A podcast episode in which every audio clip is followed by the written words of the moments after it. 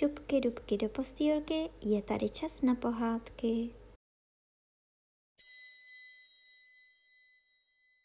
Vsaďme se, na to Sydney Hall.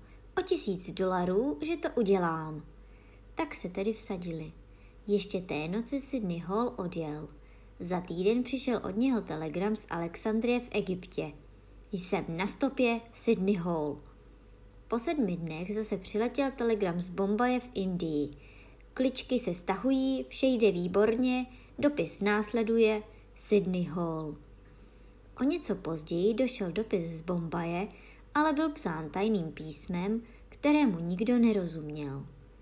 Po dalších osmi dnech přiletěl z Nagasaki v Japonsku poštovní holub s lístečkem na hrdélku, kde stálo Blížím se k cíli, očekávejte mne. Sydney Hall. Pak přišla depeše ze San Franciska v Americe. Mám rýmu, jinak vše v pořádku. Uchystejte hrušky Sydney Hall.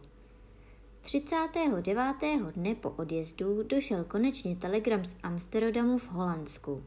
Přijedu zítra večer v 7 hodin 15 minut. Uchystejte hrušky. Nejraději máslovky. Sydney Hall. 40. dne v 7 hodin 15 minut večer přirachotil vlak na nádraží. Z vlaku vyskočil pan Sydney Hall a za ním se stoupil kouzelník, vážný, bledý a s očima sklopenýma. Všichni detektívové čekali na nádraží a divili se tuze, že kouzelník není ani spoután. Než Sydney Hall jim jen pokynul rukou a řekl Čekejte mne, hoši, dnes večer v hospodě u modrého psa. Musím jen toho pána dovést do vězení. Vystoupil pak i s kouzelníkem do družky, ale ještě si vzpomněl a volal z vozu. A ty hrušky mě tam přineste. Večer tedy čekala mísa překrásných hrušek, obklopená všemi detektívy, na pana Sydney Halla. Už už si všichni mysleli, že ani nepřijde, když tu se otevřely dveře do hospody a vešel prastarý vetchý dědeček, co prodává po hospodách rybičky a okurky. Dědečku, říkali mu detektívové, my asi nic nekoupíme. To je škoda, řekl dědeček a najednou se začal celý třást a klepat, chrčel, kuckal, dusil se a klesl bez dechu na židli. Proboha, vykřikl jeden detektív, snad nám tu neumře. Ne, kuckal dědeček a svíjel se. Já už to nevydržím. A tu všichni viděli, že se vlastně dědeček tak hrozně směje a nemůže ani přestat. Slzy mu tekly, hlas přeskakoval, tváře modraly a jen už sténal. Děti, děti, já to nevydržím. Dědečku, řekli detektívové, co tu chcete? Tu dědeček vstal, potácel se ke stolu, vybral se z mísy nejkrásnější hrušku, oloupal ji a jedním rázem snědl. Teprve pak si strhl falešnou bradu, falešný nos, falešné šediny a modré brýle a ukázal hladce oholenou úsměvavou tvář Sydney Halla. Hoši, řekl Sydney Hall omluvně, nezlobte se na mě, ale já jsem musel po celých 40 dní přemáhat smích. Když jste kouzelníka chytil, ptali se detektívové jedním hlasem. Teprve včera, pravil slavný Sydney Hall. Ale už hned od začátku mě bylo do smíchu, jak ho napálím. A jak jste ho, nalehali detektívové, prosím vás, dostal. Inu, povídá Sydney Hall, to je vám celá historie. Já vám toho šipovím, jen co si s ním ještě tuhle tu hrušku. Když jí snědl, začal asi takhle. Poslouchejte, kolegové, především a hlavně vám povím to, že pořádný detektiv nesmí být osel. Přitom se rozhlédl dokola, jako by snad mohl nalézt nějakého osla mezi přítomnými. A co dál? Ptali se detektívové. Co dál? řekl Sidley Hall. Za druhé musí být drbaný. A za třetí, pokračoval loupaje si novou hrušku, musí mít trochu za ušima. Víte snad, jak se chytá myš? Na špek, řekli detektívové. A víte, nač se chytá ryba? Na červa či žížalu. A víte, nač se chytá kouzelník? Nevíme. Kouzelník, řekl poučně Sydney Hall, se chytá jako každý jiný člověk, totiž na vlastní slabost. Nejdřív se musí nalézt, jakou má slabost. A víte, hoši, jakou měl slabost kouzelník? Nevíme. Zvědavost, prohlásil pan Sydney Hall. Všechno dovedl kouzelník, ale byl zvědavý. Ukrutně zvědavý. Ale teď si musím sníst tuhle hrušku. Když jí snědl, pokračoval. Vy jste si všichni mysleli, že stíháte kouzelníka, ale zatím kouzelník stíhal vás. Šel za vámi a nespouštěl vás z očí. Byl strašně zvědavý a chtěl všechno vidět, co proti němu podnikáte. Pořád se točil za vámi, když jste ho honili a na jeho zvědavosti jsem postavil svůj plán. Jaký plán? křičeli detektívové dychtivě. Inu, takovýhle. Ta cesta kolem světa to byl hoši jen výlet pro zábavu. Já už jsem chtěl dávno dělat cestu kolem světa, jenom jsem neměl jaksi příležitost. Ale když jsem přišel sem, věděl jsem hned, že kouzelník půjde pořád za mnou, aby viděl, jak ho budu chytat. Taková už je jeho zvědavost. No což, řekl jsem si, potáhnu ho za sebou kolem světa. Sám přitom něco uvidím a jeho nestratím z očí. Totiž on mne nestratí z očí. A aby byla jeho zvědavost ještě větší, sadil jsem se, že to pořídím za 40 dní. Ale teď si s ním tuhle krásnou hrušku. Když dojedl, řekl, není nad hrušky, Tedy vzal jsem si revolver a peníze, přistrojil jsem se za švédského obchodníka a jel jsem. Nejdřív do Janova, víte hoši, to je v Itálii. A když tam člověk jede, vidí celé Alpy.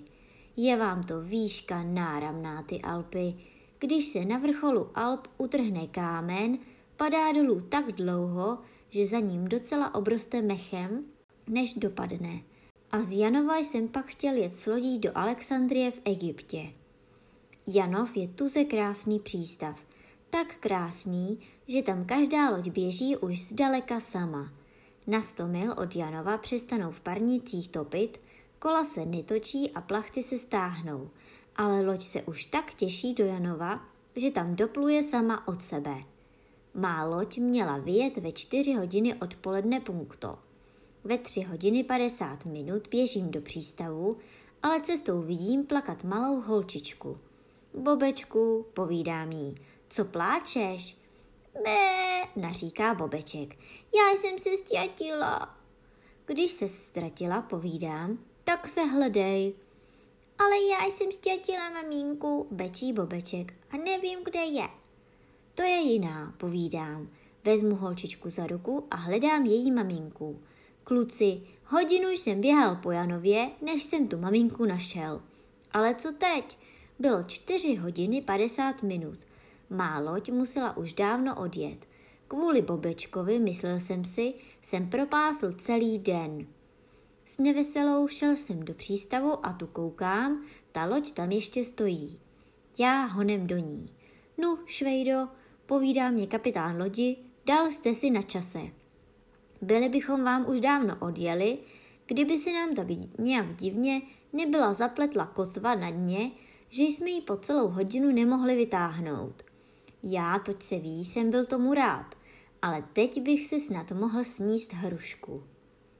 Když jí dojedl, řekl, ta byla, panečku, tuze dobrá. Tak tedy jsme vyjeli na středozemní moře. To je vám tak krásně modré, že člověk neví, kde je obloha a kde je moře. Proto jsou všude na lodích i na břehu tabulky a na těch je napsáno, kde je nahoře a kde je dole. Jinak by si to člověk spletl. Však tuhle, povídal nám kapitán, si to jedna loď spletla a místo po moři se pustila po nebi. A protože je nebe nekonečné, dosud se nevrátila a nikdo neví, kde je. A potom moři jsme dopluli do Alexandrie. Alexandrie je město veliké, protože bylo založeno od Alexandra Velikého. Z Alexandrie jsem poslal ten telegram, aby si kouzelník myslel, že se o něho starám, ale já se o něho pranic nestaral, jen jsem ho všude tušil. Když rackové nebo kormoráni obletovali loď, nebo albatros v dáli brázdil svým rychlým křídlem oblohu, věděl jsem, že snad mezi nimi je kouzelník a doprovází mne. Když rybička vypoulila na mne oči z hlubiny mořské, cítil jsem, že snad on na mě pohlíží jejíma očima. A když vlaštovky ve svém letu přes moře se snesly na ráhna naší lodi, byl jsem si skoro jist, že ta bílá mezi nimi, ta nejkrásnější ze všech, je on. Ale když už jsem byl v Alexandrii, zajal jsem si po posvátné řece Nilu dolů do Káhyry. To je vám město tak veliké, že by se samo v sobě nevyznalo, kdyby tam nebyly postavily vysokánské mešity a minarety. Ty je vidět z takové dálky, že i nejvzdálenější domky se podle nich vyznají, kde jsou. Blízko Káhyry hoši jsou pyramidy. Ty se tak jmenují proto, že jsou opravdu pyramidiálně veliké. A pak tam jsou Memnonovy kolosy. To jsou sochy tak ohromné, že jim to je samotným trapné. Proto si sedli a zahrabali si nohy do písku, aby vypadaly menší. Vůbec Egypt je země zvláštní a veliká. U Káhyry jsem se šel vykoupat do Nilu, protože tam je tuze horko. Měl jsem na sobě jen plavky a revolver a ostatní šaty jsem nechal na břehu. Tu vám vyleze na břeh obrovský krokodýl a sežral mě ty šaty se vším všudy, i s hodinkami a penězi. Jdu tedy na něj a vypálím šest ran z revolveru. Ale kulky se odrazily od jeho krunýře, jako by byl z ocele. A krokodýl se mě hlasitě vysmál. Ale teď si s ním hrušku. Když byl hotov s hruškou, pokračoval pan Sidney Hall ve svém vypravování. To víte, bando, že každý krokodýl umí plakat a křičet jako malé dítě. Tím láká lidi do vody. Člověk si myslí, že se tam topí dítě a běží mu na pomoc. A tu ho krokodýl chytne a sežere. Ale tenhle krokodýl byl tak starý a moudrý, že se naučil nejen plakat jako dítě, nýbrž i nadávat jako námořník, zpívat jako operní zpěvačka a vůbec mluvit jako člověk. Vždyť prý přijal i tureckou víru. Ale mně bylo trochu ousko. Co si počnu bez šatů a peněz? Tu, kde se vzal, tu se vzal, stál vedle mne černý Arab a povídá té o bludě. Ty krokodýle, ty jsi sežral šaty i s hodinkami? Sežral, řekl krokodýl. Hloupej, povídá Arab. Vždyť ty hodinky nebyly nataženy. K čemu ti budou hodinky, když nejdou? Krokodýl chvilku uvažoval a pak mi povídá. Ty, já bych trochu otevřel pusu, sáhni mě do žaludku, vyndej ty hodinky, natáhni je a dej je zas na místo. I což, Jášku, udělal bych to, ale ty bys mi ukousl ruku. Víš ty co? Já ti strčím kolmo mezi tvé čelisti tuhle hůl, abys nemohl svou šerednou tlamu zavřít. Já nemám šerednou tlamu, řekl krokodýl, ale když jinak nedáš, strč tu hůl mezi mé ctihodné čelisti a dělej honem. Já, toť se ví, jsem to udělal, vytáhl jsem mu ze žaludku nejen hodinky, nýbrž i své šaty, boty a klobouk a povídám. Tu hůl starý ti teď nechám v hubě na památku. Krokodýl chtěl nadávat, ale nemohl, protože měl tlamu do kořán a v ní vzepřenou hůl. Chtěl mě sežrat a nemohl, chtěl prosit a nemohl. Já jsem se klidně ustrojil a řekl jsem mu, a abys to věděl, máš šerednou, protivnou, hloupou tlamu. A naplival jsem mu do ní. Tu vyhrkli krokodýlovi vstekem slzy. Když jsem se ohlédl po Arabovi, který mě tak chytře pomohl, byl ten tam. A ten krokodýl podnes plove po Nilu s tlamou do kořán. Z Alexandrie jsem zase vyplul do Bombaje, přestrojen za indického rážu, čili knížete. Hoši, to mi slušelo. Nejdříve jsme pluli po Rudém moři. To se tak jmenuje, protože se pořád stydí, že není větší. Když byla všechna moře ještě mladá a maličká a měla teprve vyrůst, hrálo si rudé moře na břehu s arabskými dětmi a přitom mu tak uběhl čas, že se zapomnělo růst. Třeba, že mu pán Bůh uchystal kolem dokola na pouštích pěkný písek, aby si z něho udělal dno. Teprve v poslední chvíli si na to vzpomnělo, ale už mohlo vyrůst jen do délky a ještě nechalo pruh suché země mezi sebou a středozemním mořem, se kterým se mělo spojit. Nad tím se trápilo tak, že tuhle se lidé nad ním slitovali a spojili obě moře průplavem. Od té doby se rudé moře už tak nečervená. Když jsme už byli za ním, spal jsem jednou ve své kajutě. Najednou někdo zaťuká na mé dvéře. Jdu otevřít, na chodbě nikdo. Chvíli čekám a tu slyším, že se k mé kajutě blíží dva plavci. Zabijeme toho rádžu, šeptá jeden, a sebereme mu perly a diamanty, co nosí na šatech. Na mou duši hoši, všechny mé perly a diamanty byly skleněné. Počkej tady, šeptá druhý plavec. Zapomněl jsem nahoře nůž. Zatímco běžel pro nůž, chytil jsem druhého plavce za krk, zacpal jsem mu ústa, oblékl jsem ho za ráču a svázaného položil na svou postel. Pak jsem si vzal jeho šaty a postavil jsem se na jeho místo před dveře. Když přišel ten druhý s nožem, povídám mu. Už ráču nezabíjej, já jsem ho zardousil, ale jdi a seber mu perly a diamanty, zatímco já budu tady dávat pozor. Jen vlezl ten druhý do mé kajuty, hned jsem ho zamkl na klíč a jdu ke kapitánovi. Kapitáne Jářku, dostal jsem divnou návštěvu. Když kapitán viděl, co se stalo, dal vymrskat oběma plavcům, ale já jsem svolal všechny ostatní, ukazuju jim své perly a diamanty a povídám. Abyste viděli, děti a lotři, jak málo záleží moudrému na perlách a diamantech, tak flink. A hodil jsem všechny své skleněné klenoty do moře. Tu se mi všichni začali klanět a volali, o, moudrý je rádža a vznešený.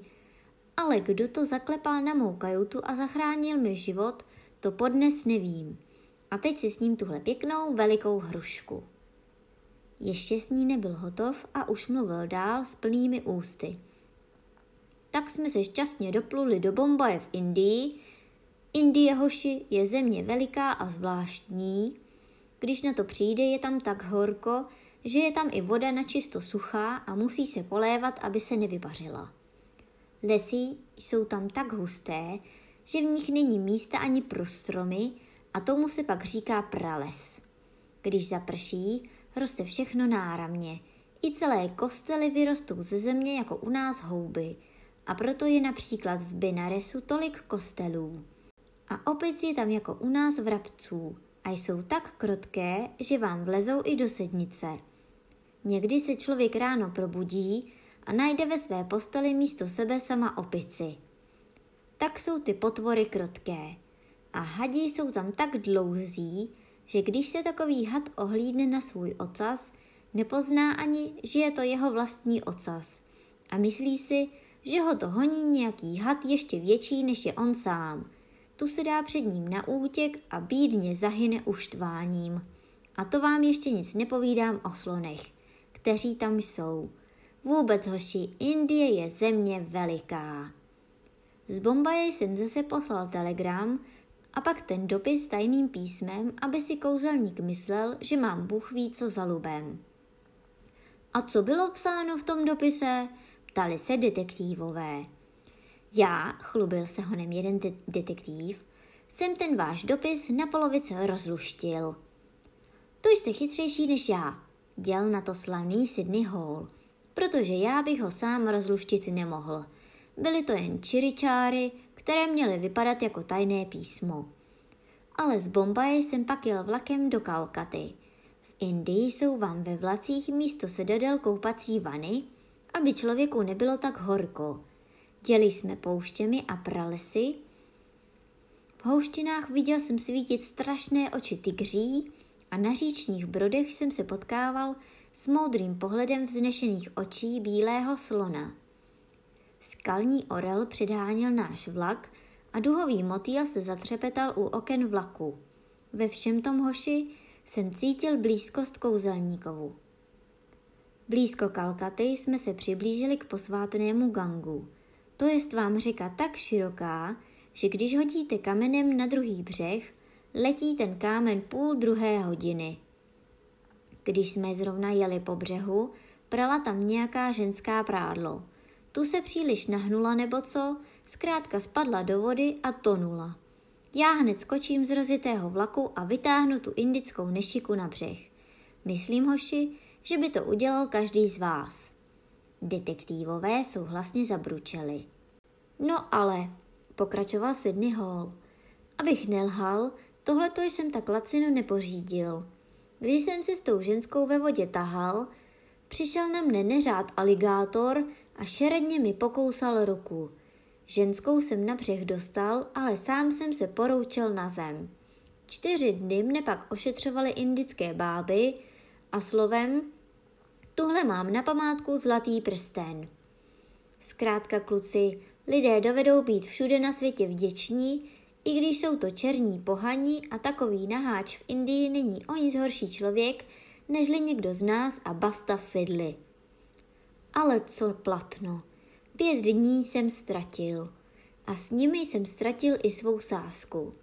Seděl jsem na břehu a myslel jsem si, teď už to nepořídím do 40 dnů. Tisíc dolarů sásky v pekle a mísa hrušek také v pekle. A co tak myslím, připlula tam taková, no džunka se tomu říká, taková hloupá lodička s plachtami z líkových rohoží. A na ní tři hnědí tatrmani, malajci a zubí se na mne, jako bych byl k jídlu. Nia na nia pchehem Nagasaki, dromolí na mne jeden z nich. Ach ty kašpare, povídám, co pak ti rozumím?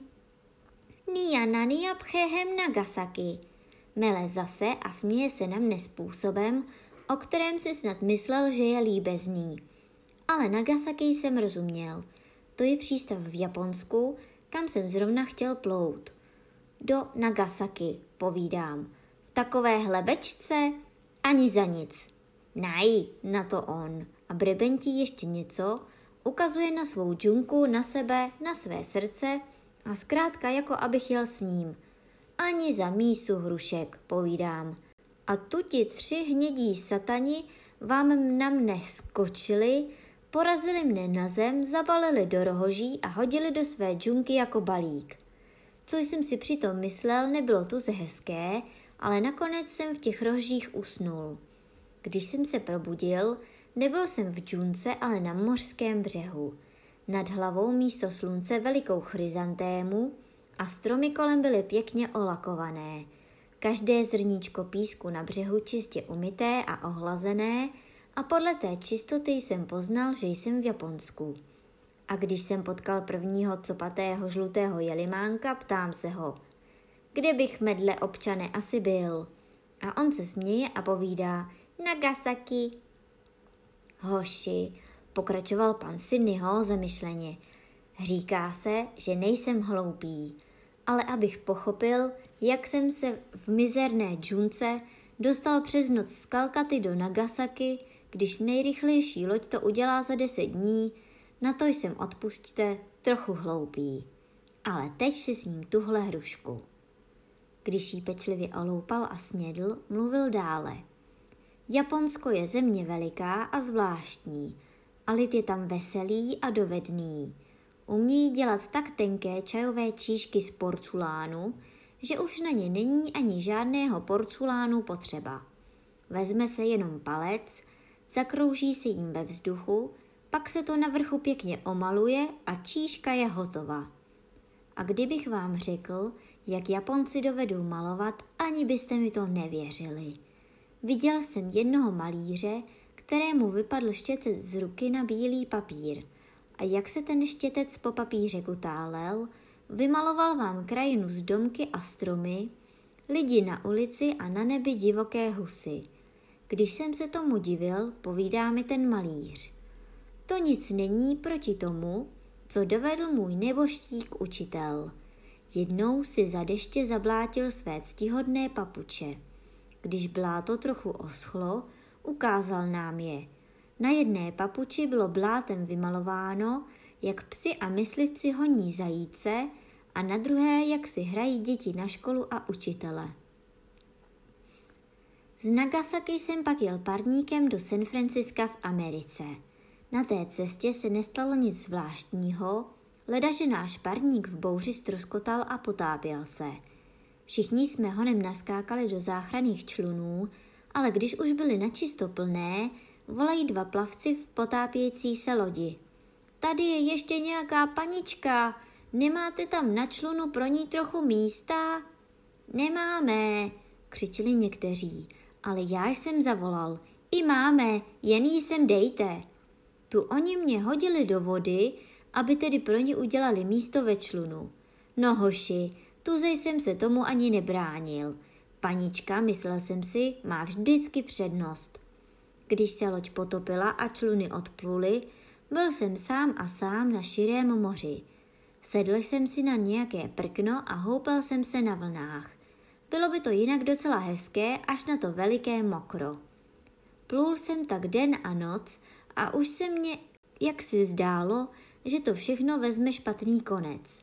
Ale tu vám ke mně připluje plechová krabice a v ní jsou rakety. Co s raketami? Myslel jsem si nejdřív. Hrušky by mě byly milejší. Ale pak jsem se dovtípil lepšího. Když přišla černočerná noc, zapálil jsem první raketu. Letěla vám převysoko a zářila jako meteor. Druhá raketa byla hvězdicová a třetí sluncová. Čtvrtá raketa byla zpívající a pátá vyletěla tak vysoko, že uvázla mezi hvězdami a svítí tam podnes. Co jsem se takhle bavil, připlula veliká loď a vzala mne na palubu. Človíčku, povídá mě kapitán, nebýt těch raket, byl byste se tu utopil. Ale že jsme z dálky deseti mil viděli zářit rakety, mysleli jsme si, že nás tu někdo volá na pomoc. A na památku toho hodného kapitána s ním tady tu hrušku. Když jí snědl, mluvil vesele dál. V San Francisku jsem tedy vystoupil na americkou půdu. Amerika hoši je má vlast a zkrátka Amerika je Amerika. Kdybych vám něco o ní vypravoval, stejně byste mi to nevěřili. Tak veliká a zvláštní země to je. Povím jen, že jsem vystoupil na velikou pacifickou dráhu a jel do Nového Yorku. Tam vám jsou domy tak vysoké, že už je ani dostavět nemohou. Než vylezou zedníci a pokrývači po žebříku z dola nahoru, je už poledne. I snídí nahoře oběd, který sebou přinesli, a lezou zase dolů, aby se dostali večer do postele. A tak to jde den za dnem. Vůbec není nad Ameriku. A komu se nelíbí jeho vlast tak jako mě Amerika, ten je starý osel. A z Ameriky jsem jel pak lodí do Amsterdamu v Holandsku. Cestou, cestou, inu cestou se mě přihodilo to nejpěknější a nejzábavnější. Safrahoši, to je ten hlavní špás z celé mé výpravy. Co pak? křičeli detektívové dychtivě.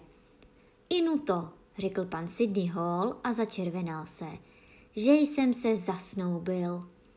Jela vám po té lodi taková panenka, no pěkná dost, zkrátka jmenuje se Alice. A nikdo na světě, ani nikdo z vás není hezčí než ona. Ne, jistě není, dodal pan Sidney Hall po hlubokém přemýšlení. Ale nemyslete si, že jsem jí řekl, jak moc by se mně líbila. Byl už poslední den naší plavby a ještě jsem jí nic neřekl. A teď si tady s ním tuhle tu hrušku. Když si na ní patřičně pochutnal, pokračoval pan Sidney Hall, jak následuje. Tedy toho posledního večera jsem chodil po palubě a najednou vám slečna Alice přišla ke mně sama. Pane Sidney Halle, povídá mi, nebyl jste nikdy v Janově? Byl, slečno, já na to. A neviděl jste tam nějakou holčičku, co ztratila maminku? Ptá se Alice. Inu, slečno, Jářku viděl, vodil vám ji tam takový jakýsi starý bloud. Alice chvilku mlčela a pak povídá. A byl jste, pane Sidney Hole, také v Indii? Byl, slečno, já na to.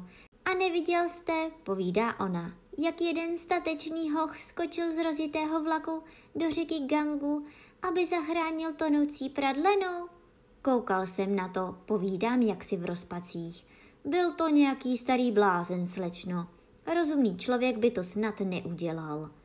Alice chvilku mlčela a tak nějak divně, nějak líbezně se na mě dívala do očí. A co, pane Sidney Hole, povídá, je to pravda, že jeden šlechetný člověk se na moři obětoval, aby se tonoucí paní dostala do člunu?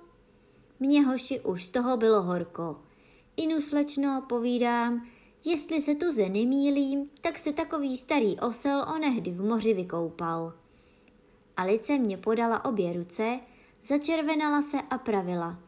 Víte, pane Sidney Hole, že vy jste zmíry hodný člověk a že za to, co jste udělal pro tu janovskou holčičku, indickou pradlenu a neznámou paní, vás musí mít každý rád. Tu mne hoši sám pán Bůh šťouchl dozad, abych vzal Alici do náručí. A když jsme se takhle zasnoubili, povídám. Poslechni, Alice, kdo pak ti všechny ty hlouposti o mě povídal? Já jsem se výbuch s tím nikomu nechlubil. Víš, řekla mě Alice, dnes večer jsem se dívala na širé moře a tak trošku jsem myslela na tebe. Tu ku mně přišla taková maličká černá paní a to všechno mě o tobě vypravovala. Hledali jsme pak tu černou paní, abychom jí poděkovali, ale nemohli jsme ji nalézt. A tak hoši jsem se na lodi zasnoubil. Končil pan Sidney Hall a utíral si své zářící oči. A co kouzelník? volali detektívové. Co kouzelník? opáčil slavný Sidney Hall. Ten se stal obětí vlastní zvědavosti, jak jsem předvídal. Když jsem v Amsterdamu přenocoval, najednou někdo zaklepe na můj pokoj a vstoupí. Byl to sám kouzelník, bledý a neklidný. Pane Sidney Halle, povídá mi, já už to déle nevydržím. Povězte mi, prosím vás, jak mne chcete chytit. Pane kouzelníku, já na to vážně, to vám nepovím.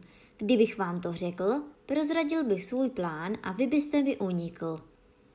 Ach, naříkal kouzelník, slitujte se už, vždyť já nemohu spát samou zvědavostí, jaký je vlastně váš plán. Víte co, povídám mu, já vám to tedy povím, ale dříve mi musíte přísahat, že od této chvíle jste můj zajatec a že se nepokusíte mě uniknout. Přísahám, zvolal kouzelník. Kouzelníku, pravil jsem povstávaje. Tomto okamžiku se můj plán splnil. Věz tedy, starý ušatý bloude, že jsem spoléhal jen na tvou zvědavost. Věděl jsem, že jsi za mnou na moři i na souši, abys viděl, co proti tobě podniknu. Věděl jsem, že konečně přijdeš ke mně, jako jsi právě přišel, a ztratíš raději svou svobodu, jen abys ukojil svou zvědavost. A to se teď splnilo. Kouzelník zbledl, zasmušil se a řekl, vy jste, pane Sidney Hole, veliký taškář. I kouzelníka jste obelstil. A to jehoši má celá historie. Když takto Sidney Hall domluvil, pustili se všichni detektívové do náramného smíchu a blahopřáli šťastnému Amerikánovi k jeho úspěchu. Pan Sidney Hall se spokojeně usmíval a vybíral si v míse nějakou pěknou hrušku. Najednou padl na jednu zabalenou v papíře. I rozbalil papír a našel na něm napsáno Upomínka panu Hallovi od Janovského bobečka. Pan Sidney Hall sáhl honem do mísy, našel druhou zabalenou hrušku, rozbalil papír a na něm bylo napsáno Dobrého chutnání přeje pradlena od řeky Gangu. Ještě třetí hrušku rozbalil pan Sidney Hall a četl. Svému šlechetnému zachránci děkuje paní z moře. Po čtvrté sáhl Sidney Hall do mísy, rozbalil čtvrtou hrušku a četl. Vzpomínám na tebe, Alice. V míse zbývala pátá nejkrásnější hruška. Pan Sidney Hall ji rozkrojil a našel uvnitř složené psaní. Na obálce stálo panu Sydney Hallovi, rychle otevřel hol psaní a četl. Člověk, který má tajemství, má se střežíti horečky. Poraněný detektiv na břehu Gangy vyžvatlal v horečném spánku svůj tajný plán. Byl to plán starého ušatého blouda.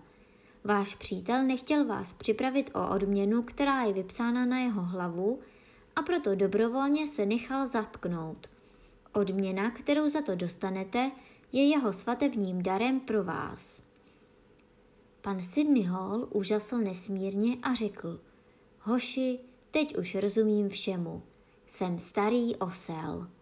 Byl to sám kouzelník, který držel na dně kotvu lodi, zatímco jsem běhal po Janově s tou ztracenou holčičkou. Byl to kouzelník, který v podobě Araba mi pomohl od toho krokodýla. Byl to kouzelník, který mě probudil, když mě dva plavci chtěli zavraždit. Kouzelník vyslechl můj plán, když jsem po svém ourazu blouznil u gangy. Kouzelník poslal mi tajemnou džunku, aby mne včas dovezla do Nagasaki. Kouzelník nastrčil mi krabici raket, která mi zachránila život na moři. Kouzelník v podobě maličké černé paní mi naklonil srdce Alicino. A konečně kouzelník se dobrovolně stavěl hloupým a zvědavým, aby mi dopomohl k ceně vypsané na jeho hlavu. Chtěl jsem být chytřejší než kouzelník, ale kouzelník je chytřejší než já. A krom toho šlechetnější. Není nad kouzelníka. Hoši, zvolejte se mnou, ať žije kouzelník. Sláva kouzelníkovi, zvolali detektívové tak silně, že v celém městě zadrnčela okna.